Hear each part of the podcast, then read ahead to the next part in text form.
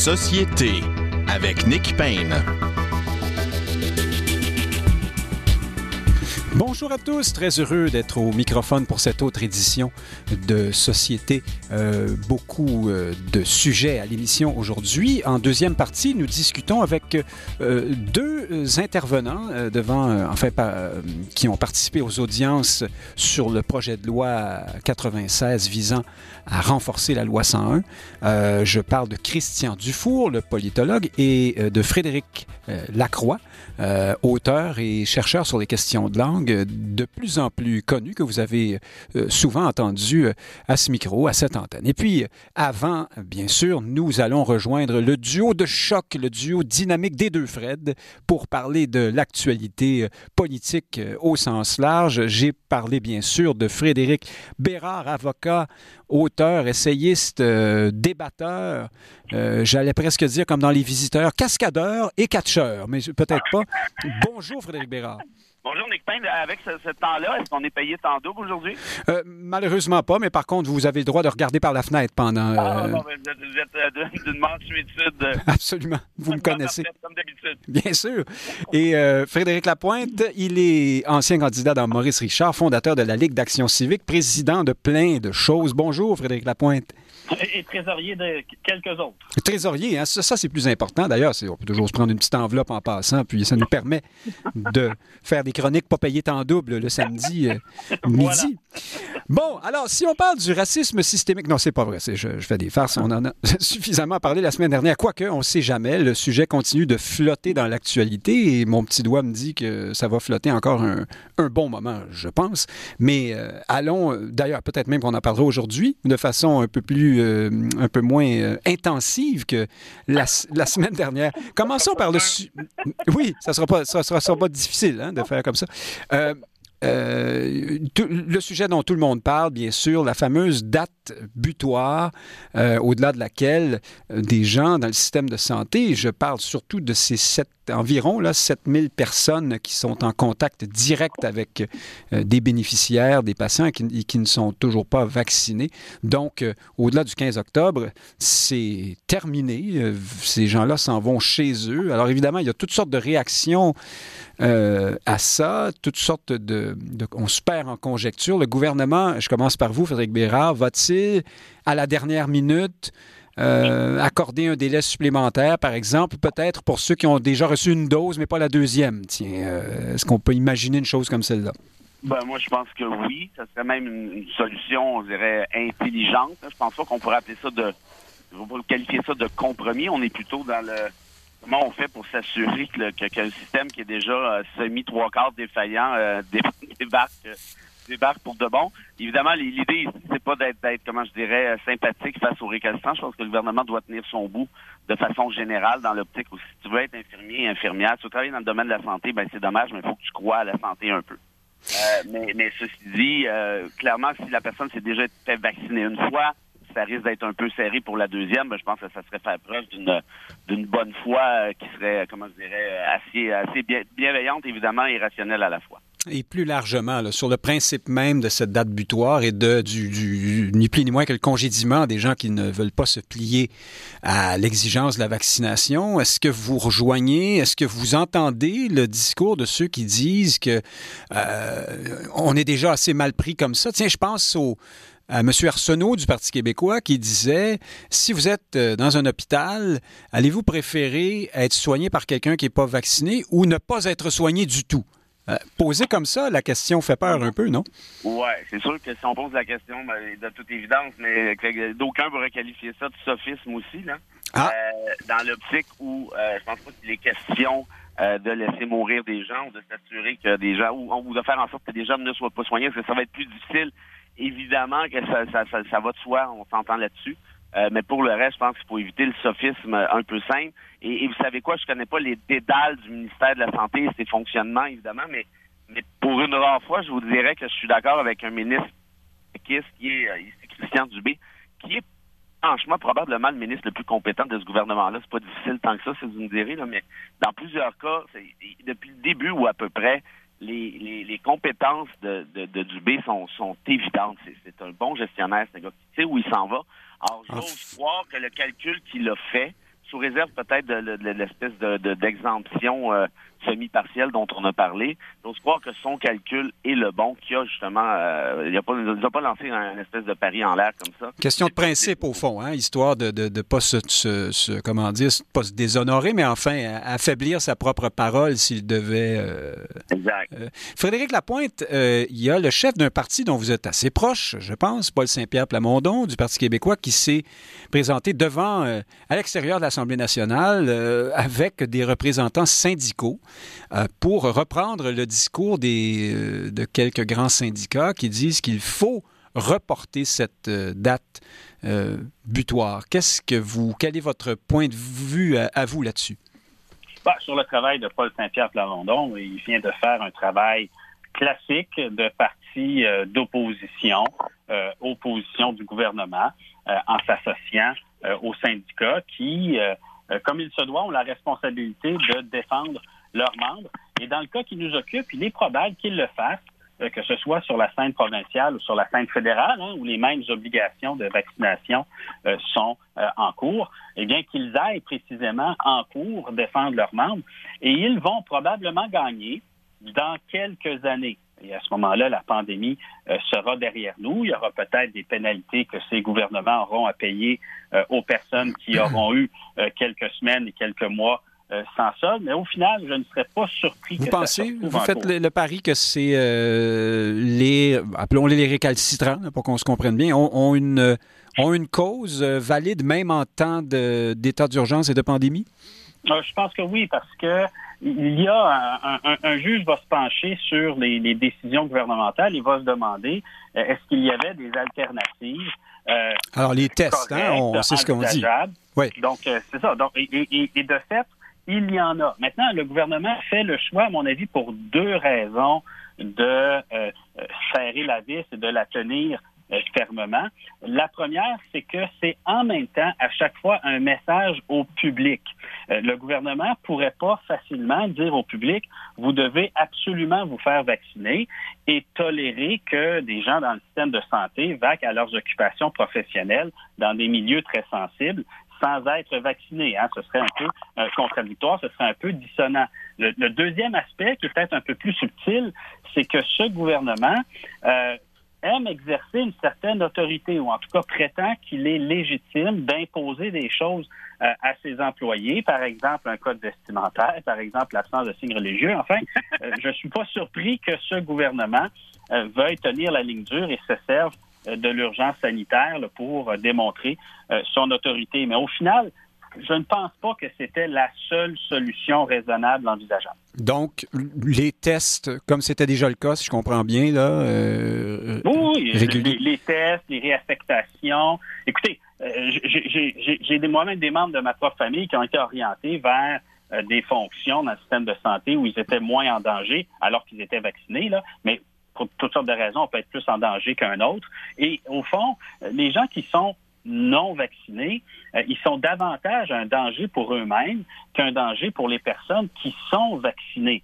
Hein, les, personnes vaccinées peuvent, dans une moins grande proportion, euh, être malades et même être contagieuses. Donc, la vaccination n'est pas une protection absolue contre la possibilité de contaminer quelqu'un d'autre. Mais évidemment, les gens qui sont non vaccinés ont plus de chances de tomber malades et d'en mourir. C'est pour leur propre bien, au fond. Là, vous mettez, le, vous mettez le pied en terrain miné, puis on n'ira pas faire ce débat-là, mais il y a beaucoup... Euh, le, disons que le discours dominant euh, vous contredit un petit peu, Frédéric Lapointe. C'est-à-dire que sans protection vaccinale, vous êtes, semble-t-il, beaucoup plus euh, il est beaucoup plus possible que vous soyez davantage contagieux. Alors là, bon, on rentre dans le dédale du discours, du, débat entre les anti-vaccins très, très minoritaire, il faut le dire, d'une part, et les pro-vaccins, mais peut-être qu'on fera ça dans une autre, une autre émission. Euh, changeons un peu de sujet, mais restons sur la, politique québécoise. Frédéric Bérard, vous qui êtes aussi notre environnementaliste en résidence, ah, euh, une nouvelle qui est passée un peu euh, sous le radar cette semaine, derrière tout ce brouhaha sur le racisme systémique, le voyage de, surf de M. Trudeau et toutes sortes de choses de ce genre-là, dont on reparlera peut-être dans un instant. Benoît Charette, donc le ministre de l'Environnement du Québec, veut, euh, comment dire, euh, apporter des ajustements, resserrer des, hein, refermer des ouvertures ici et là, ajuster, muscler certaines réglementations. On pense notamment à la question des pesticides. On veut serrer la vis de ce côté-là. Par exemple, en essayant de faire le suivi de ce qui s'achète au Québec, y compris quand on fait venir ça de l'extérieur du Québec, si j'ai bien compris, pour avoir une meilleure idée de ce que ce qu'on épand dans l'environnement. Qu'est-ce que vous pensez de ce, du projet de loi de M. Charette? Ben, moi, je veux dire, toutes les actions, même minuscules, en faveur de l'environnement, euh, je les prends. Euh, heureusement d'ailleurs pour Charette, parce qu'à part des opérations minuscules, je pense qu'on ne peut pas lui attribuer quoi que ce soit d'autre. Mais là, on parle de 90 pages, hein, de toutes sortes de choses. Euh, c'est un, un, projet de loi mammouth, vraiment. Alors, est-ce que parce qu'il est gros, il est rempli de toutes petites choses, euh, malgré ben, tout? Ben, ce que j'ai compris, c'est quand même, puis, comprenez-moi bien, je suis en faveur, j'ai pas lu l'ensemble du document, là, de toute évidence, euh, mais, je suis en faveur qu'il y ait des ajustements, puis qu'on renforce puis qu'on renforce ça. Mais, en 12 et moi, Nick Payne, c'est faut, pas non pas tomber non plus dans le piège, euh, puis de se taper la tête sur l'arbre qui cache la forêt, parce que c'est bien beau légiférer sur les pesticides, mais si tu achètes euh, un, troisième lien à coût de 10 milliards avec l'autre main, et ce gouvernement-là ne fait absolument rien pour l'environnement depuis qu'il est en poste vous allez me dire, il est légitime de le faire parce qu'il a été élu en 2018 sans même avoir le mot environnement dans sa plateforme. C'est quand même, il faut le faire, là. Alors, euh, bon, on veut, on veut gosser sur des pesticides, euh, gossons sur des pesticides. Oui, il y a euh, aussi la loi sur les, espèces menacées vulnérables qui est touchée par ça. Je prends tout ça. Euh, mais est-ce que ça va euh, stopper euh, un mini peu le réchauffement climatique? en fait, la contribution du Québec au réchauffement climatique, ben non, c'est pas avec des pesticides qu'on va changer quoi que ce soit, mais ça reste une mesure qui est intéressante. Je dirais qu'il y a plus urgent. La maison est en train de brûler et, et, Charette est en train de planter des fleurs en avant. C'est le fun, mais j'aurais aimé mieux qu'on comprenne ça dans l'inverse, je dirais. Frédéric Lapointe, sur les fleurs de M. Charette, qu'est-ce que vous pensez, vous? Ben, écoutez, les, les pesticides, c'est un sujet qui peut, en apparence être mineur, euh, mais qui euh, peut avoir des ramifications très importantes. D'abord, à ceux qui ne le savent pas, il, y a en ce moment un effondrement euh, de la faune des insectes qui est pas mal plus préoccupant que l'effondrement du stock de morue dans l'Atlantique Nord ou la disparition de certains grands mammifères. Pourquoi? Parce qu'ils sont à la base, davantage à la base de la chaîne alimentaire. Et je vous dis, vous l'avez peut-être pas remarqué, mais fouillez dans vos souvenirs. Lorsque vous preniez la voiture pour aller au chalet il y a une trentaine d'années, euh, à combien de reprises est-ce que vous deviez laver votre pare-brise pour enlever euh, les traces d'impact? Vous êtes généreux euh, avec une trentaine d'années. Hein? Je dirais même qu'il y a moins longtemps que ça, on était encore dans cette réalité qui a complètement disparu ces dernières années, effectivement. Ben, ben, depuis les années 90, c'est un effondrement. Vous allez voir que vous allez, vous allez on va vous ressasser des vieux souvenirs. Ah oui, ah, oui, oui, Il y en a encore chez vous des moustiques? Oui. ben, y a, y a, mais ça, dit, ah non, mais pas les moustiques, oui, d'accord. Bon, ça, euh, oui, mais... Non, non, mais, mais, non, mais je, mais je suis d'accord avec Frédéric, effectivement, mais évidemment, c'est, ça dépend des, des, des régions, là, de toute évidence. Mais, continuez, Frédéric Lapointe, on ne va pas se, épiloguer sur les moustiques euh, trop longtemps. ah, euh, écoutez, pour, pour avoir été à Chapet encore dernièrement, en tout cas dans ce coin-là, il y en a moins. Mais, euh, mais oui, il y a un effondrement. Là, là c'est peut-être Bérard. Il y a peut-être quelque chose dans son coin. En tout cas. il y a quelque chose dans le sang. Hein. Mangez trop de bananes. Bon, on y reviendra. Voilà. Il y a toutes sortes de jokes et donc, et donc l'effondrement, l'effondrement de la biomasse euh, associée aux insectes, euh, dans certains endroits du monde. Je pense à une étude là, euh, en Allemagne. Depuis 30 ans, ça s'est effondré là, de l'ordre de 85-90% Et donc, c'est pas euh, c'est pas banal et, c'est pas euh, et, la, vitesse est très euh, très très très importante et c'est très probablement associé à l'usage continu euh, des pesticides dans notre environnement, dont l'effet cumulé peut se manifester ou devenir dramatique d'un moment à l'autre. Et donc, il faut travailler sur ces aspects-là.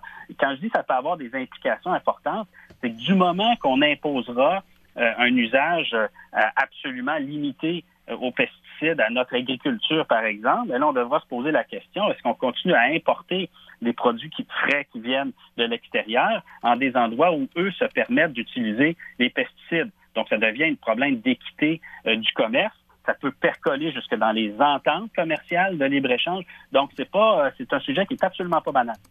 à, suivre, donc, on verra à, quel point ce, projet de loi se traduit en mesures concrètes, mais en tout cas, on voit que dans sur la question des pesticides, il y a vraiment une volonté de, euh, disons, d'encadrer et de, légiférer davantage. Il faudra voir pour euh, euh, la suite. Restons toujours au Québec. Les audiences sur le projet de loi 96 projet de loi favori de Frédéric Bérard pour son côté euh, constitutionnel, on le sait bien, mais euh, plus largement, ce projet de loi qui vise à renforcer euh, la loi 101. donc, les audiences se sont terminées cette semaine sur cette prise de position de la Chambre de commerce qui, essentiellement, nous dit que euh, plus de réglementation, c'est toujours plus de problèmes. Euh, ça va euh, essayer de, favoriser le français dans l'embauche notamment et de faire diminuer l'exigence du bilinguisme pourrait mener à des, difficultés dans un contexte de pénurie de main-d'œuvre déjà. Puis on laissait planer, vous savez, les arguments habituels, les, les sièges sociaux vont déménager, je ne sais quoi. Bon. bref, oui, oui, mais c'était à peu près ça. Donc on était, on n'est pas trop, trop chaud à l'idée. En fait, l'idée même de renforcer la loi 101 n'existe pas dans le, dans le mémoire euh, de la Chambre de commerce. On parle de, on se dit d'accord avec la protection du français, euh, mais on ne met pas le pied sur le terrain du renforcement. Euh, Frédéric Bérard, qu'est-ce que vous en pensez? Et plus largement de ces audiences-là qui ont présenté toutes sortes de, de points de vue par ailleurs, souvent euh, contraire à celui de la Chambre de commerce. Il faut, bien le dire, des gens qui sont venus dire euh, l'heure est grave, la démographie joue contre le français notamment, les mesures du, euh, proposées par le ministre Jean Barrette sont très, très timides. C'est ce qu'on a beaucoup entendu aussi. Ben, ben, la Chambre de commerce, je ne sais pas pourquoi on leur accorde de l'importance. L'avez-vous déjà entendu, vous, une proposition de la Chambre de commerce qui, a intéressé quelqu'un d'un point de vue collectif? Moi, je, je, sûrement que la pointe qui, qui, une mémoire d'éléphant et qui cherche toujours le bon côté de la vie aurait deux, trois exemples dans sa besace. Mais moi, personnellement, la Chambre de commerce, c'est pas très surprenant qu'elle aille vous dire que la réglementation, c'est du trouble. Ça, me semble être pas mal la marotte habituelle. Euh, pour le reste, ben, moi, je, je, je suis d'accord avec avec l'idée de, de, renforcer la loi 101. J'ai aucun problème avec ça. Le problème que j'ai, par contre, c'est que c'est Jolin Barrette qui s'en occupe et habituellement, quand Jolin Barrette touche à quelque chose, ça vire à la catastrophe. Et dans ce cas-ci, je vous ai même Vous êtes de mauvaise foi. Non, non, non. Je vais vous donner un exemple très précis. Ah ben oui, ben il y en a. Euh, oui, oui, il y a eu des catastrophes. on peut s'enfarger dans des. Euh, on peut en avoir un petit bout de temps si vous voulez que je vous en fasse la nomenclature, mais ah ben, le projet de loi 96, euh, ce gars-là est allé dire, sans rire, en conférence de presse, qu'il appliquait la dérogatoire à l'ensemble du projet de loi, ce qui est déjà assez problématique en soi euh, en matière de séparation des pouvoirs, mais tant pis. Mais il disait qu'il l'appliquait aussi pour le partage des compétences. En d'autres termes, s'il y avait un problème avec euh, Ottawa, c'est pas grave, la dérogatoire viendrait protéger son projet de loi, ben, et, ultimement sa loi. La réalité, c'est qu'une dérogatoire ne s'applique pas au partage des compétences. Je veux dire, c'est, plate à dire, là, mais les étudiants de première année sont au courant de ça. Après deux semaines, ils le savent. La dérogatoire, c'est prévu à la charte, c'est pas prévu euh, au partage des compétences, c'est-à-dire euh, qui divise les, euh, les, pouvoirs entre Québec et Ottawa. Mais, je vous interromps une seconde pour que nos auditeurs nous suivent bien. L'emploi de la fameuse disposition de dérogation, donc la clause dérogatoire, vise à soustraire une loi, par exemple, de, des, des, articles, de certains articles de, des, des différentes chartes des droits et libertés. Bon, parce qu'on veut par exemple, dans le cas de la protection du français, on dit oui, d'accord, les droits, mais là, c'est plus important encore de protéger le français. Et puis, on peut reconduire ce, recours euh, aux cinq ans ou quelque chose comme ça. Mais dites-moi, vous dites que euh, Simon Jolin Barrette abuse et étire indûment la signification de ce recours, au fond, ou de cette clause. Est-ce que, peut-être le fait-il consciemment? Est-il dans un esprit euh, de combat d'une certaine façon en disant bon mais je pousse plus loin que le cadre parce que la cause le, mérite? Ben, euh, Nick, je m'étais même pas prononcé là-dessus. J'essayais juste de donner un, cours de droit constitutionnel 101 qui, qui est le suivant. Si vous voulez appliquer la dérogatoire mur à mur, appliquez-la au moins à bonne place, c'est-à-dire à la charte et non pas au partage des compétences. Ah, je comprends. Sur, le mhm. fond, euh, est-ce que est-ce que ça peut être un, énoncé de principe, statement en anglais, d'agir ainsi? Évidemment, mais, c'est un jeu dangereux, ça. Parce que vous commencez à utiliser la dérogatoire, à chaque fois vous dites Ah ben là, ici, c'est parce que c'est important. Ils l'ont fait avec la loi 21, là, ici, c'est important. évidemment, Nick Payne, vous êtes d'accord avec un, vous êtes d'accord avec l'autre, très bien. Mais qu'est-ce qui arrive le jour où vous êtes en désaccord avec un chef de gouvernement à Ottawa qui dit, ben là, dérogatoire, moi, je la prends pour suspendre l'avortement. C'est assez suffisamment important, là. Les Canadiens, maintenant, sont d'accord avec moi. Même chose pour la peine de mort, parce hmm. qu'on pourrait utiliser un dérogatoire pour suspendre le droit à la vie. Euh, alors, une fois qu'on fait ça, est-ce qu'on considère ça aussi légitime? En d'autres termes, ce qui, qui nous semble légitime en rapport à la loi 21, en rapport à la loi 101, ne nous semblerait pas légitime si on parlait, par exemple, d'avortement et de peine de mort. Or, si on encourage nos gouvernements ou en fait on les laisse aller sur un usage absolument, je dirais, abusif sur la forme en, matière d'utilisation de dérogatoires, moi, je pense qu'on va avoir un sacré problème, puis on va se cogner le nez. Parce que là, ultimement, ce que vous êtes en train de dire, c'est que les tribunaux n'ont plus à se mettre le nez nulle part, n'ont plus à jouer leur rôle d'arbitre qui est né de l'idée même de la séparation des pouvoirs, de Locke, de Montesquieu et compagnie. Je, je ressasse des vieilles affaires, mais c'est pas pour rien. Ce sont des principes de base. Ce qui veut mhm. dire qu'un gouvernement majoritaire en claquant des doigts, dis-moi, j'utilise la dérogatoire là-dessus, évidemment qu'il va vous dire que c'est important parce que ça l'est pour lui, puis il n'y aura pas nécessairement tort tout le temps. Mais si on encourage cette pratique-là, moi, je vous garantis qu'on va se cogner le nez sur la vitre. Ça sera peut-être pas à Québec, ça va peut-être à Ottawa, puis ça peut être à Québec aussi parce qu'on ne sait pas les, nos prochains gouvernements non plus. Donc, cette espèce de réflexe-là, moi, je le trouve excessivement dangereux. Jolin Barrette aurait pu utiliser la dérogatoire sur quelques articles de la loi en expliquant pourquoi il a besoin de le faire ça aurait été correct. Là, il se casse même plus la tête avec ça. Il dit Je l'applique sur tout. Oui, mais, mais pourquoi? la dérogatoire va s'appliquer euh, dans le projet de loi 96 sur bien des éléments qui n'ont même pas besoin de dérogatoire. Donc, vous voyez, c'est cette espèce de, de Vous décrivez quelqu'un qui, euh, qui, prend, qui prend la salière et qui en met sur tout avant d'avoir goûté ce qu'il y a dans l'assiette, d'une certaine façon. Mais, euh, Non, mais parce qu'ils ont tellement peur que les tribunaux puis vous savez, dans un État de droit, une démocratie sans État de droit n'est pas une vraie démocratie. Je au défi d'en trouver un dans le monde. Donc, ça prend un vrai État de droit pour avoir une vraie démocratie.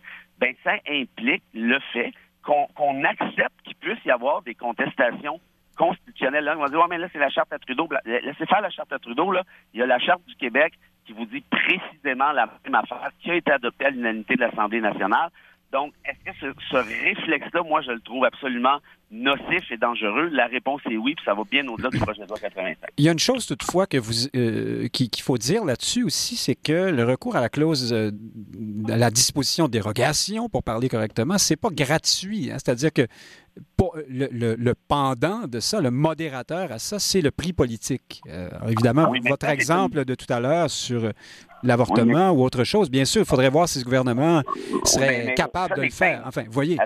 mais on sort du sujet. Hein? Ben, ben, euh, laissez-moi une seconde répondre à ça. Non, Cet argument-là, pendant longtemps, était justement celui des gens chrétiens et Trudeau disant si vous utilisez la dérogatoire, il va y avoir un prix politique à payer.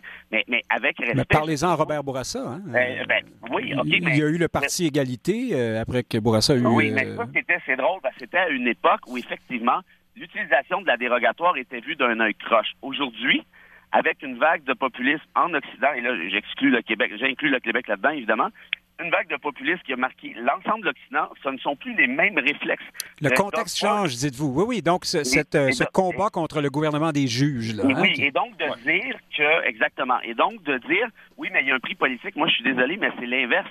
Il y a un prix politique à ne pas utiliser. En fait, au contraire, il y a une récompense politique à utiliser la dérogatoire. Ce gouvernement-là va nous lancer en élection comme il se doit dans un an, ni plus ni moins, et, va surfer sur la popularité de sa loi 21, va surfer sur la popularité de la loi 96. Et là, je ne veux pas faire le débat de fond à savoir si c'est une bonne loi, des bonnes lois, des mauvaises lois. Ça n'a pas d'importance. Ce que j'essaie de vous dire, c'est que ce sont des fers de lance de ces réalisations il a utilisé la dérogatoire justement pour la soustraire à l'évaluation des tribunaux, mais il n'y a pas de prix politique à payer avec ça. Au contraire, il va, se faire gâter par l'électorat pour les avoir utilisés. Frédéric Lapointe, revenons à la question de départ qui était tout autre. C'était la fin de ses audiences cette semaine. Laissons faire la Chambre de commerce si on veut, puisque, comment dire, c'est le jour de la marmotte. Là. On, on, est, on aurait été surpris de tout autre discours, mais euh, posons la question autrement. Est-ce que ce qu'on a entendu dans les audiences, souvent d'ailleurs des critiques euh, à l'égard de la, de la faiblesse de ce projet de loi, euh, pourrait être de nature à inciter le gouvernement Legault à, y aller plus fort, à, renforcer son projet de loi de renforcement de la loi 101, voyant que euh, pour recouper le, sujet dont on parlait à l'instant, le terrain, le capital politique, cela pourrait être avantageux en termes de, capital politique ou, de, ou électoral? Ben, très rapidement sur la dérogatoire, sans, sans discuter de l'aspect constitutionnel de la chose, j'émets une hypothèse.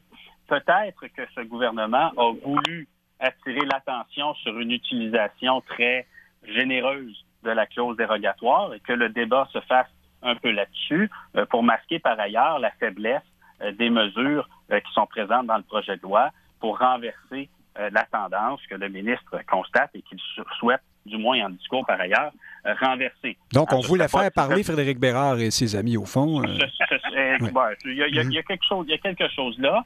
Puis de toute façon, ça permet au gouvernement d'avoir une posture euh, ferme, en apparence courageuse. Hein. La réécriture de la Constitution canadienne est du même ordre mais il faut effectivement regarder le détail des mesures. Oui, euh, juste pour sortir un peu nos auditeurs de la brume, on ne l'a pas dit, euh, mais il faut le répéter, dans ce projet de loi-là, il y a la volonté d'inscrire, euh, de, de, changer la Constitution canadienne finalement pour, pour y inscrire l'idée du Québec français et, et, du français comme seule langue officielle du Québec. Bon, je referme la parenthèse.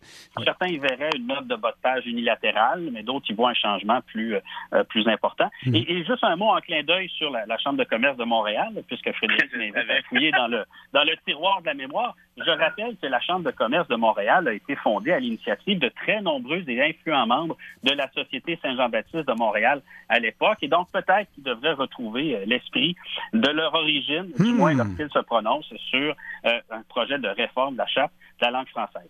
Sinon, sur le, Les la audiences. timidité sur, la mhm. fin des audiences et la timidité euh, de ce qui est présenté. Euh, le mot de Michel David est assez euh, est assez éloquent et résume bien. Hein, dans, le devoir. Aujourd'hui, il dit boss. Au fond, tout ça pour ça. si j'ai à vous faire un bilan rapide, il y a de bonnes mesures. Celle que dénonce la Chambre de commerce, par définition, je vous dirais, c'est une bonne mesure. Hein, il s'agit de franciser les, les, entreprises de taille moyenne, 25-50 employés. Ce n'est, pas rien le, pas qu'ils font pour contenir le collégial en anglais n'est pas en soi une mauvaise mesure, mais forcément, euh, l'audace aurait été euh, de, euh, du moins pour le cégep public, hein, on s'entend, de consacrer un réseau collégial en français qui peut former les gens dans toutes sortes de langues secondes, mais qui se passe essentiellement en français. Ils auraient pu également, mais peut-être sortir de leur mandat, avoir un certain nombre de mesures pour mieux orienter l'immigration, mieux encadrer l'immigration, en particulier l'immigration temporaire qui est plus nombreuse ces dernières années euh, que l'immigration euh, permanente sélectionnée euh, à l'étranger. pour résumer le problème, nous accueillons au Québec des dizaines de milliers de personnes sur une base temporaire sans exigence linguistique et ces personnes-là en viennent au fil du temps à devenir les candidats à l'immigration permanente et ils prennent la place des gens que nous sélectionnions habituellement à l'étranger à partir de nos critères et notamment parmi lesquels critères la maîtrise de la langue française. Et donc, c'est la raison pour laquelle ce gouvernement n'est pas capable d'atteindre des cibles de francisation des immigrants parce qu'au fond, même si théoriquement il contrôle l'immigration par la voie d'immigration temporaire, il la contrôle de moins en moins. Donc, on peut discuter de la charte de la langue française, mais il y a des mouvements démographiques qui sont tels que la charte de la langue française ne suffit pas euh, à dessiner le euh, portrait linguistique du Québec de demain. Mais je vous, en terminant, là, juste rapidement pour finir ce, clore ce sujet-là, je vous repose la question. Le gouvernement, on, a l'impression depuis les tout débuts, en fait, que d'une sorte de pétard mouillé à bien des égards. certains intervenants ont fait remarquer pendant les audiences que le Parti libéral de Dominique Anglade allait plus loin que la CAQ, par exemple, sur, des, sur, le, sur le cégep, sur la langue, de, sur le, la protection du français ou l'accès au cégep anglais, voilà. Euh, est-ce qu'on peut imaginer que le gouvernement, qui semble être en défaut de, mollesse, à tout le moins euh, devant sa, son électorat de prédilection, euh, est-ce qu'on peut imaginer que les caquistes décident de muscler ce projet de loi ou, ben, ils font un autre calcul face à un électorat plus large, peut-être? Il faut souhaiter essentiellement que le caucus de la CAQ, hein, qui provient de plusieurs régions du Québec, dont la, leur commettant souhaitent que leurs enfants apprennent l'anglais à, tout prix et qui n'ont pas, du fait de leur emplacement géographique, la même sensibilisation au recul du français que ceux qui habitent dans la région de Montréal. Alors, il est à souhaiter qu'ils ont porté une solide attention à ce qui s'est dit en commission parlementaire et que euh, leur opinion sur le sujet a changé. Mon interprétation, c'est que le gouvernement ne peut pas aller plus loin que la majorité euh, du caucus caquiste sur cette question. Et la majorité du caucus caquiste n'est pas particulièrement euh, inquiète de l'avenir du français au Québec. Vous avez probablement raison. Alors, à suivre. on termine pour le dessert. Parlons sondage un peu. On n'a pas eu le temps de s'y référer la semaine dernière, mais euh, c'est très certainement encore d'actualité. Ce sondage, donc, qui nous montre que euh, François Legault euh, et la CAQ restent immensément populaires, en tout cas en, capacité d'aller chercher des chiffres comme, par exemple, une centaine de sièges aux prochaines élections à l'heure actuelle. Il hein, faudra voir. et puis aussi, la fameuse question, avec qui iriez-vous prendre une bière, hein, par exemple? François Legault euh, euh, dépasse par deux longueurs euh, son plus proche rival, Gabriel Nadeau-Dubois. Donc, il, il, il frôle les 50% de gens qui voudraient prendre une bière avec lui. Il va finir aux alcooliques anonymes. Et Gabriel Nadeau-Dubois, lui, avec un 23% Puis ensuite, on descend jusque dans la cave, là où est Paul Saint-Pierre Plamondon. On y reviendra. Mais commençons par, par François Legault. Dominique Anglade, c'est pas très élevé non plus. Frédéric Bérard, ça doit vous turlupinez cette, euh, cette popularité qui ne faiblit euh, jamais euh, chez François Legault, même lorsqu'il refuse de reconnaître le racisme systémique muni de son dictionnaire. Oui, monsieur. Il n'y a, a, pas de racisme dans le système partout. J'ai regardé, puis il n'y a pas de directive dans le petit Robert. Comment c'est pas? d'entrée de jeu qu'on aurait évité un, rapport de coroner puis une enquête complète. On se serait au moins épargné ça, mais bon, peu importe. Mais pour le reste, la question, ça me fait toujours rire. Avec qui aimeriez-vous prendre une bière? Euh, je veux dire, moi, C'est une drôle de question, hein? Est-ce qu'on aurait dit ça avec le général de Gaulle, par exemple? Ben, ben, d'un, je suis pas sûr. Puis deux, moi, je, je, vous dirais, Nick, il y, a beaucoup d'amis avec qui j'aime beaucoup prendre de la bière, mais je les vois vraiment pas comme premier ministre et je suis sûr qu'ils disent la même chose de moi. Donc, je vois pas trop la pertinence de cette question-là déjà à la base, à part de dire, hey, est-ce que tu le trouves sympathique? Ben, on comprend euh, que c'est une question qui révèle une sorte de, de, de, sympathie et aussi de, connivence, d'une certaine façon, qu'on l'équipe. Bon, euh, c'est une question de casting, hein, comme disent les Chinois. on a vraiment l'impression que François Legault est au bon endroit au bon moment euh, et c'est la bonne personne. Oui, mais, mais rappelez-vous, Jack Layton avait des, des scores intéressants aussi à cette question-là avec qui aimeriez-vous prendre une bière? Et, ce qui est un peu dommage, je dirais, c'est que ça fait partie d'une certaine forme de populisme. Ici, on, s'entend que c'est sympathique comme question. Là, je veux pas, veux pas être contre tout dans la vie non plus, mais dans l'optique où euh, disons que la forme l'emporte assez aisément sur le fond, l'image l'emporte assez aisément sur le fond, c'est assez dommage. Pour le reste, sur le fondement même du, du sondage, c'est 53 si je ne me trompe pas, chez les francophones. Euh, oui, il y, avait aussi une question sur la capacité comme premier ministre, hein, qui, donnait à peu près les mêmes résultats aussi. Là. ben, elle, elle est, drôlement plus importante déjà à la base. Euh, mais, mais pour le reste, que les, les, gens ont le droit de faire évidemment le, choix qu'ils veulent. On est en démocratie. Euh, que le go ait la possibilité à cette étape-ci d'aller chercher 100 sièges à cinq partis Pensez-y, là, parce que Duhem, qu'on le veuille ou pas, est, pratiquement nez à nez avec euh, le PQ et, pas, très, pas très loin derrière Québec solidaire. Ben oui, très fort à, Québec. À mhm. cinq parties, tu vas chercher 100 des 125 sièges disponibles. C'est stratosphérique, là. C'est et, et, à quelque part, je, je veux dire, je, remarque le phénomène comme tout le monde. Je suis un peu ébahi.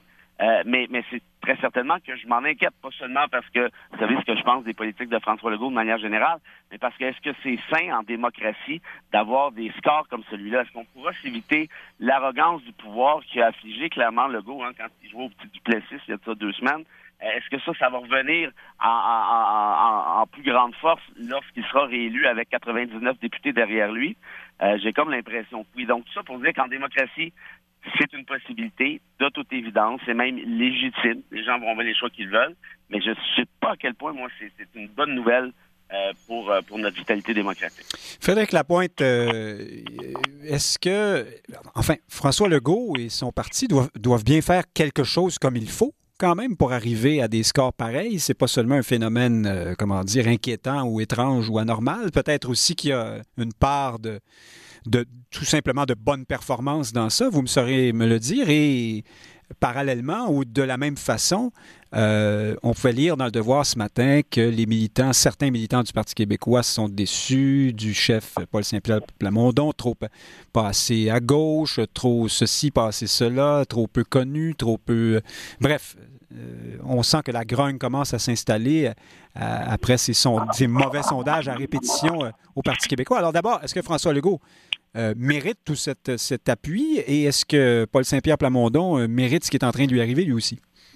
Ben, François Legault a un niveau d'appui euh, des partis politiques du temps où il n'y en avait que deux. Hein. Je me souviens de, sondages au Québec là, où Robert Bourassa faisait entre 50 et 55% des voix et le Parti québécois faisait entre 40 et 45% des voix. Puis à ce moment-là, il n'y avait personne pour dire que, mon Dieu, hein, c'est épouvantable. Donc, la division de l'opposition fait fait la partie belle dans une projection euh, de siège euh, au gouvernement. Mais, je vous dirais, pour paraphraser le petit teigneux au fond du bar, les plus grands tombent de plus haut. quand ça va se mettre à descendre pour la CAC, ça va descendre vite, longtemps, puis euh, il ne restera plus rien là, euh, lorsque ça va tomber, euh, tomber au sol. C'est les autres parties qui vont ramasser les morceaux. je ne me souviens pas d'avoir entendu un teigneux au fond d'un bar me dire ça, mais. c'est pas assez grand, Nick. Oui, c'est ça. voilà. Sinon, pour, pour parler de, du résultat de, Paul Saint-Pierre Plamondon dans, dans le sondage, là, pour ne pas commenter les, quelques militants qui ont eu leur heure de gloire dans le devoir, dont l'ancien directeur de campagne de Guy Nantel. De, son opposant à la course à la chefferie, M. Nantel, mhm. euh, que, j'estime par ailleurs. Mais lorsqu'on a un premier ministre qui est issu du Parti québécois et qui, soit dit en passant, euh, gouverne comme probablement n'importe quel péquiste aurait gouverné la province, euh, y compris en repoussant le référendum, diriez-vous, Nick, ben, il est un peu naturel qu'une partie de l'électorat péquiste tout en choisissant pour certains de voter pour le Parti québécois, peuvent très bien exprimer dans le sondage certains degrés de satisfaction vis-à-vis le comportement euh, du gouvernement. Et pour le moment, ça laisse moins d'espace euh, au Parti québécois. Sur Paul Saint-Pierre Plamondon, euh, ce qu'on peut constater, c'est qu'il réussit par un, certain une certaine énergie, une certaine frénésie à être présent dans les médias, être présent sur toutes sortes de sujets.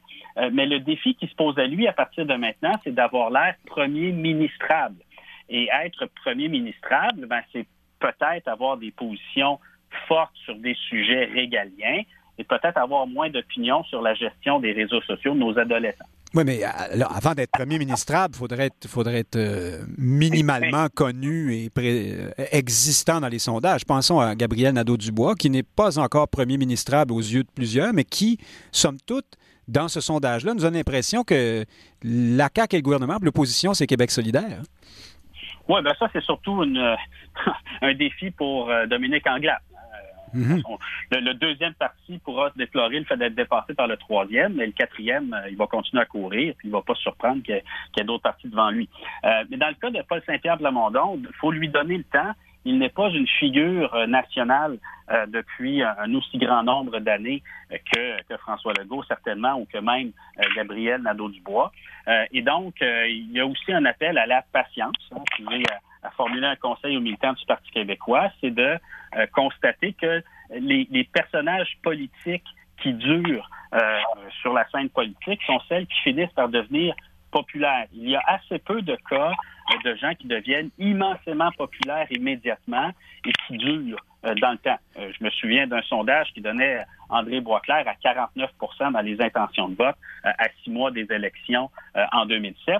Euh, ça n'a pas duré. Ah, euh, le teigneux au fond du bar a eu hein? raison, encore une fois. Mais... Euh, oui, dans, ce cas-ci, oui, tout à fait. Le, temps nous manque. Le teigneux a vendu de la cocaïne juste avant. mais, mais donc, donc, il faut être patient, il faut s'installer dans l'esprit du public. Et à un moment donné, oui, ils vous répondent aux sondages qui veulent prendre une guerre avec vous. Ça, c'est un bon signal. Alors, c'est tout le temps qu'on avait, mais avis aux militants du Parti québécois, aux, militants, vous l'avez dit, au singulier ou au pluriel? Au, pluriel, hein? il y en a encore quelques-uns quand même. Sur la question de la euh, soyez patient, mais pas trop longtemps parce que l'élection s'en vient. Alors, euh, Frédéric Bérard, euh, juriste, chroniqueur, essayiste, cascadeur et catcheur, merci d'avoir été avec nous.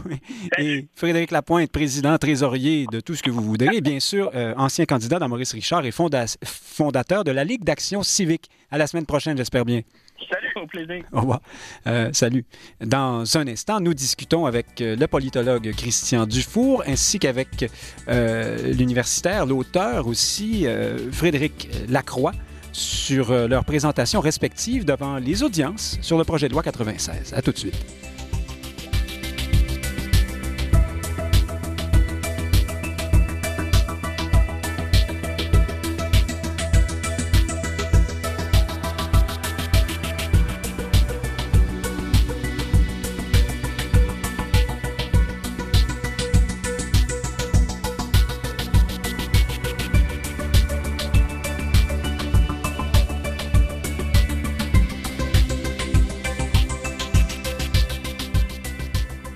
Note que l'émission Société a été enregistrée en direct samedi dernier. Elle vous est présentée ce matin en rediffusion. Pour l'écouter en direct, synchronisez Radio VM le samedi à midi.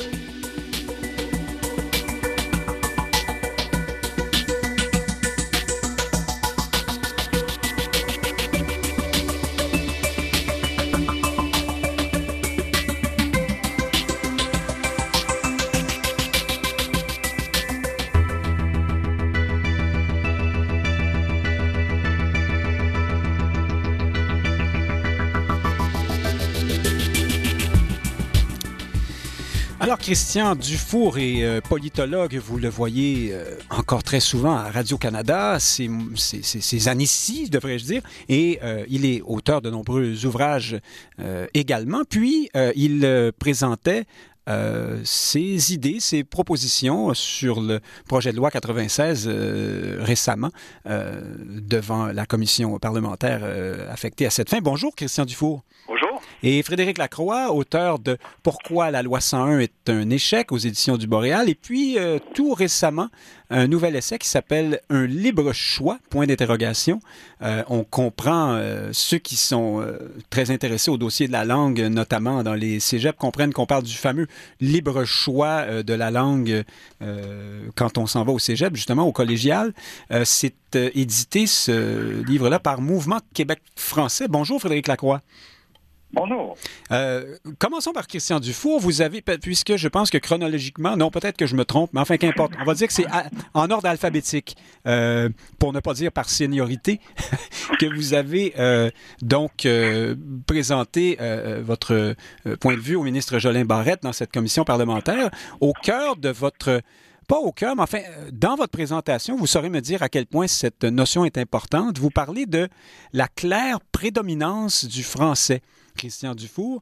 Est-ce que c'est Claude Ryan qui revient? Euh, de, quoi parlez-vous exactement? Euh, ben, c'est un thème, en fait, auquel je crois depuis euh, longtemps. je trouve que c'est complémentaire de, l'affirmation que le français est la langue officielle du Québec parce que sa langue dans, notre réalité. Je trouve qu'il faudrait affirmer pour la première fois dans une loi, parce que ça n'a jamais été fait comme tel, qu'au Québec, le français est clairement prédominant, sans exclusion d'un anglais euh, dont la présence n'est pas obligatoire.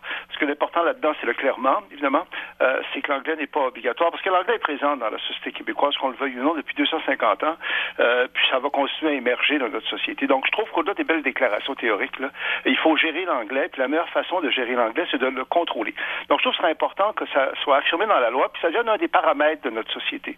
Qu'une des définitions du Québec de demain, ce soit que c'est l'endroit en Amérique du Nord où le français est clairement prédominant. C'est comme une boussole, c'est comme un grand principe euh, qui devrait être répété, martelé par nos dirigeants. Donc, j'ai insisté là-dessus. Euh, c'est la première journée euh, de, la commission où, j'ai comparu. C'est pas compliqué à faire, ça. C'est mhm. simplement de l'affirmer dans une loi pour la première fois. Et surtout, j'ai fait le lien aussi avec le coup de maître du ministre Julien Barrette, avec l'idée là de d'incorporer dans un article de la Constitution canadienne concernant le Québec le fait que le français est une nation avec le français comme langue officielle. Moi, ce que je suggérais, puis ça aussi, c'est pas compliqué, c'est d'ajouter simplement une phrase. de dire que le Québec est aussi une société distincte, avec une majorité francophone, euh, à laquelle les nouveaux immigrants sont, sont, invités à converger pour se distinguer, en fait, du multiculturalisme canadien, qui est de plus en plus toxique, de façon évidente, parce qu'il n'y a aucune limite. Le multiculturalisme canadien, il ne reconnaît pas une société d'accueil. Donc, je trouve que ça serait l'occasion ou jamais. Moi, je ne veux pas, là, un texte interminable. Une phrase. Le Québec est aussi une société distincte. Il y a une majorité francophone. C'est lié à la claire prédominance du français. Et on invite euh, les nouveaux immigrants à converger. Et ça, je suis optimiste pour que ce soit fait. Je ne sais pas si je ne vais pas dire certitude, parce que c'est pas compliqué à faire. Alors, vous voudriez... C'est un auquel je crois personnellement, puis il y a peu de gens qui, qui en parlent. Vous voudriez qu'on ajoute ces deux notions-là euh, au texte qui viendrait modifier la Constitution euh, canadienne telle que veut le faire Simon-Jeanin Barrette. C'est bien ça? simplement une phrase disant que le Québec est aussi une société distincte, puis qui est, qui est, caractérisée par une majorité. Ah, alors, vous voulez, vous voulez leur repasser la société distincte, mais vous êtes encore plus vlimeux que, que Jeanin Barrette. Moi, je défends ça depuis très, très longtemps. C'est l'héritage de Robert Bourassa. Mhm. moi, mon premier livre, Le défi québécois, il y a, il y a 35 ans, ça ne me rajeunit pas, c'était quand même ça. Donc, ce sont des vieux thèmes. Vous parlez de la société distincte. Je mhm. trouve que c'est pas du tout incompatible avec le fait que le Québec est une nation dont le français est la langue officielle. Au contraire, on est les deux. Et à certains égards, la société distincte comporte plus de pouvoir que la nation. La nation, c'est un concept qui est émotif, qui est symbolique, qui est politique. Mais on parle de nations autochtones, parfois qui ont quelques centaines de, membres. Alors que la société distincte, c'est un cadre, moi j'ai une formation juridique, c'est un cadre dont le seul contenu, c'est la majorité francophone, c'est porteur de pouvoir. Donc moi, je trouve que l'occasion euh, est présente. Euh, ça, il suffit de simplement une phrase à ajouter. Et moi, j'ai bon espoir que le ministre Simon Jean Barrette l'ajoute. Je reviens un instant à la claire prédominance du français. Euh, j'ai, je parlais de Claude Ryan en faisant une boutade tout à l'heure, mais c'est parce que je me souvenais de cette période de la loi 86, je pense, où on expliquait qu'il faudrait que le français soit prédominant, un peu plus gros que l'anglais sur les affiches. La, la notion de prédominance, euh, comment dire, implique donc la présence d'une autre langue, autrement dit. Euh, pourquoi est-il, est-ce que c'est dans ce sens-là? Est-ce que c'est parce que vous voulez qu'on on reconnaisse tout de même que, que l'anglais fait également partie de la réalité québécoise? Comment articulez-vous ça? c'est pas ça? que je dis. D'abord, c'est pas le français un peu plus gros, c'est le français clairement euh, prédominant et, et l'anglais n'est pas obligatoire. Mhm. Euh, l'anglais n'est pas obligatoire, mais quand on décide de mettre de l'anglais, il faut que le français soit clairement prédominant. Je trouve ça intéressant parce que ça rend compte du fait qu'en pratique, l'anglais est présent dans notre société. C'est valorisant pour le français. D'ailleurs, il y a d'innombrables établissements commerciaux au Québec qui ont mis ça en œuvre depuis plusieurs années et ça marche. Mhm. C'est valorisant pour le français et on n'a pas besoin de mesurer les lettres. Là. Quand on le sait, c'est clairement prédominant ou pas. Et je trouve que ça devrait être un paramètre général de notre société. Évidemment, il y a un tas de cas d'espèces. Là. Euh, ça dépend des modalités. C'est pas la même chose dans le West Island qu'à Rimouski, on s'entend. Mais il me semble comme paramètre, moi j'y crois beaucoup. Parce que c'est bien beau les grandes déclarations sur le français, seule langue officielle, euh, mais ça peut camoufler une bilinguisation, une anglicisation de notre société sous ces belles déclarations si rupeuses. Il faut être réaliste, je trouve. La société distincte québécoise, le seul contenu à l'époque euh, de la société société distincte, c'était une majorité francophone et c'est une société où le français doit être clairement prédominant. Il me semble que c'est très, très fort, ça, quelque part. Mais évidemment, ça peut sembler mollasson pour certains souverainistes qui, qui voudraient qu'on, que l'anglais soit pas là. Oui, mais c'est pas, j'essaie de bien vous saisir. Là. Donc, c'est bel et bien un peu, je, crois, euh, ne pas trop m'être trompé en disant que c'est une façon euh, pragmatique de, de reconnaître qu'il y a aussi l'anglais. C'est pas euh, de reconnaître qu'il y a l'anglais, c'est que quand l'anglais émerge, puis il émerge de multiples façons de notre société, puis il va continuer à émerger, c'est mhm. de le gérer, de le contrôler. Moi, je ne veux pas donner un statut officiel à L'anglais a déjà un statut officiel au niveau fédéral, mais c'est une langue qui existe comme les langues autochtones. C'est une langue qui, est présente au Québec. Mais c'est clair que c'est le français qui est la langue officielle au Québec, mais en complément, le Québec est une société distincte où le français doit toujours être clairement prédominant. Mais donc, vous, considérez qu'il sera plus facile de composer avec euh, la, disons, la menace que représente l'anglais en, en affirmant la claire prédominance du français qu'en disant il y a juste le français. Le Québec, c'est le français. Ça finit là. Merci, bonsoir. Oui, je crois, je crois profondément ça. Les deux sont là. Le Québec est une nation. Je suis pas en train de nier que le Québec est une nation dont le français est la langue commune, mais euh, la claire prédominance du français, c'est une mesure de pouvoir. Euh, c'est le français qui est clairement prédominant. C'est valorisant pour le français. Allez dans n'importe quel restaurant, n'importe quelle boutique, on le voit bien. Euh, ça a été mis en œuvre de façon spontanée par un tas d'établissements. Si les gens sont de bonne foi, on n'a pas besoin de mesurer les lettres. Là, on le voit. Puis quand c'est prédominant, moi, j'ai pas de problème à ce qu'il y ait de l'anglais si veulent en mettre, mais pas obligatoire, on s'entend. Mm-hmm. on, on reviendra tout de suite après sur les autres morceaux de votre présentation, mais commençons par aller voir Frédéric Lacroix. vous, Frédéric Lacroix, qu'est-ce qui serait la pièce de résistance de, votre, de vos propositions ou la ligne directrice?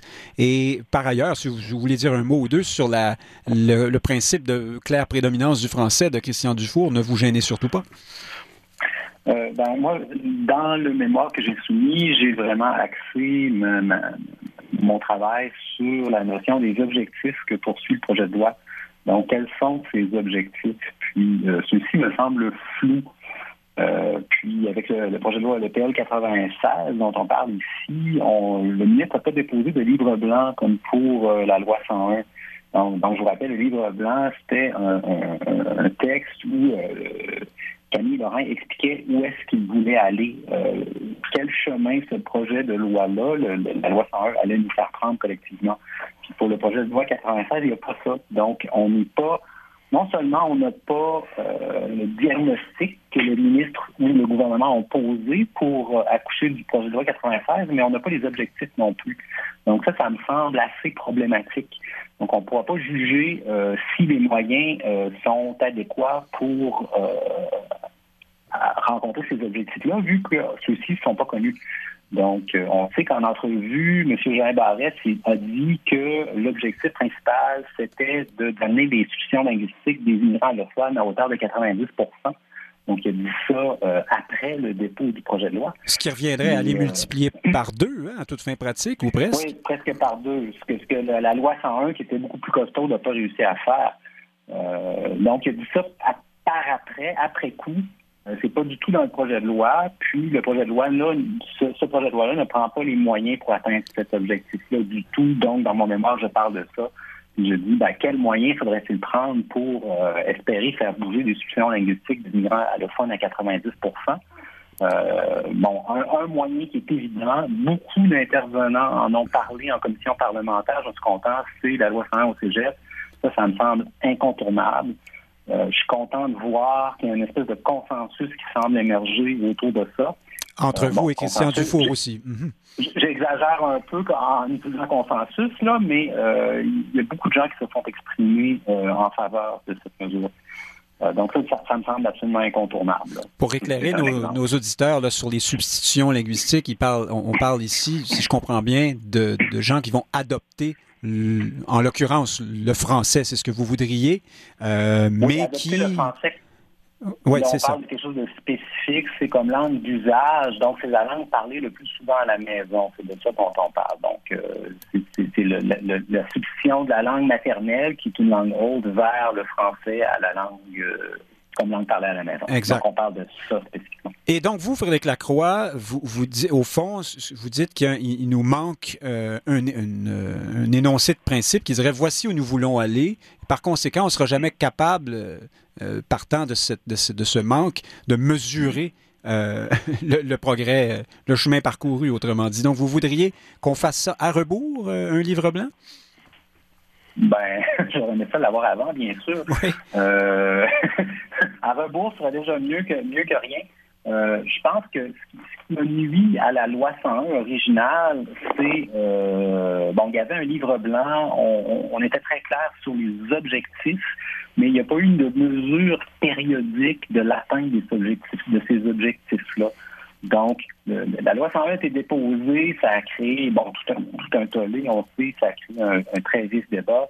Puis après ça, euh, on, on, a tellement été soulagé que ce soit passé qu'on n'a pas trop cherché à mesurer de façon sérieuse les effets du projet de loi puis à les suivre. Donc, le gouvernement a comme abandonné après la, charte. Mm-hmm. Ce que j'aurais aimé ça voir pour le PL 96, c'est de voir, OK, on a cet objectif puis on va le mesurer à chaque trois ans si on n'est pas capable d'atteindre cet objectif, ben là, on va, on va prendre des, actions et des mesures correctives.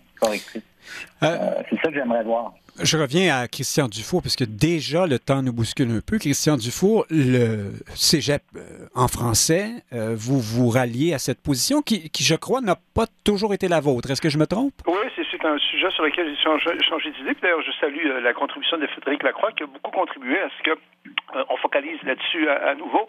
Je pense qu'il y a eu un glissement qui est inquiétant, en fait, qui est potentiellement tragique. C'est le moment ou jamais d'agir. Euh, cela dit, moi, je suis peut-être un petit peu guichotte, mais j'ai pas totalement euh, abandonné. Le combat n'est pas terminé. Euh, Monsieur Legault est sensible aux pressions et c'est pas le temps d'arrêter de mettre des pressions. Ça me désole de voir que certains intervenants souverainistes ont déjà baissé pavillon là-dessus en disant que le gouvernement ne le fera pas. J'ai pas l'impression qu'il va le faire, mais c'est pas encore terminé. Cela dit, au-delà du dossier comme tel des cégeps, euh, c'est plus large que ça. C'est que ce projet de loi là, manque désespérément d'un moteur politique, d'un cœur structuré. On est en politique. là. Euh, c'est bien beau les dispositions plus techniques, compliquées, qui peuvent être intéressantes. On resserre des boulons desserrés de l'ancienne loi 101, euh, mais il n'y a pas d'audace, puis il y a une énergie qui n'est pas là. Euh, et euh, je vois pas d'autres dossiers que l'imposition de la loi 101 euh, au Cégep qui pourrait en, fait jouer ce rôle. Ce serait controversé, mais c'est pas toujours mauvais que les choses soient controversées. C'est pas toujours mauvais de brasser la cage. C'est pas toujours mauvais qu'il y ait un débat, qu'il y ait une controverse, puis qu'on aboutisse à quelque chose qui serait vu par beaucoup de Québécois comme une manifestation de force en faveur du français.